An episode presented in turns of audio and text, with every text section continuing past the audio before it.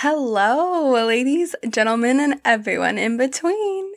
Welcome to the first ever episode of Clock In, Vibe Out. I'm your host, Raina Helfgott Waters, and if you don't know me and this is your first time hearing my last name, let me go ahead and answer the question I know you're asking yourself. Yes, it was problematic for me to learn how to spell that when I was little. Shout out to my parents for that one. Anyway, welcome to my new podcast. As for why I wanted to start this show, well, I really like hearing myself talk. And one time, my best friend's uncle told me I had a great voice for voiceovers, so this felt like a happy medium. Wow, I feel like I'm introducing you all to my firstborn. Now, probably more important than introducing myself is introducing this show. Clock in, vibe out is going to be about working in the music and entertainment industries. I spent so long in college trying to figure out what I wanted to do with myself. And then I finally started working in music and events, and it felt like I found a career I was passionate about. I got involved with Dusk, a local music festival based in Tucson where I went to school. I joined a music club, and finally, I landed an internship working at Red Bull that was kind of a turning point when I realized okay, I can actually make a career out of this and live the life I had always seen for myself.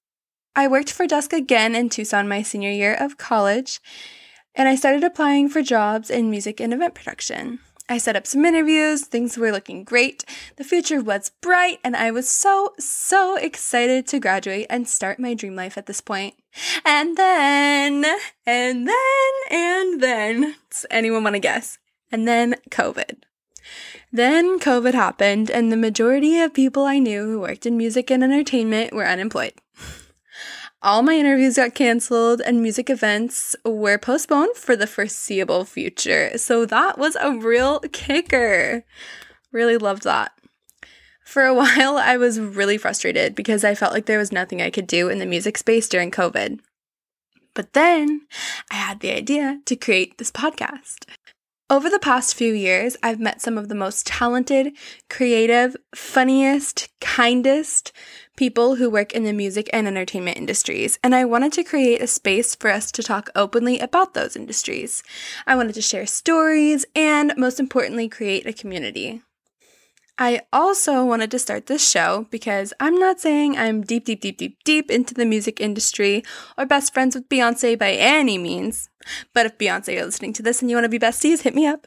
But when I had truly no experience in music, I was extremely lost as to where to begin.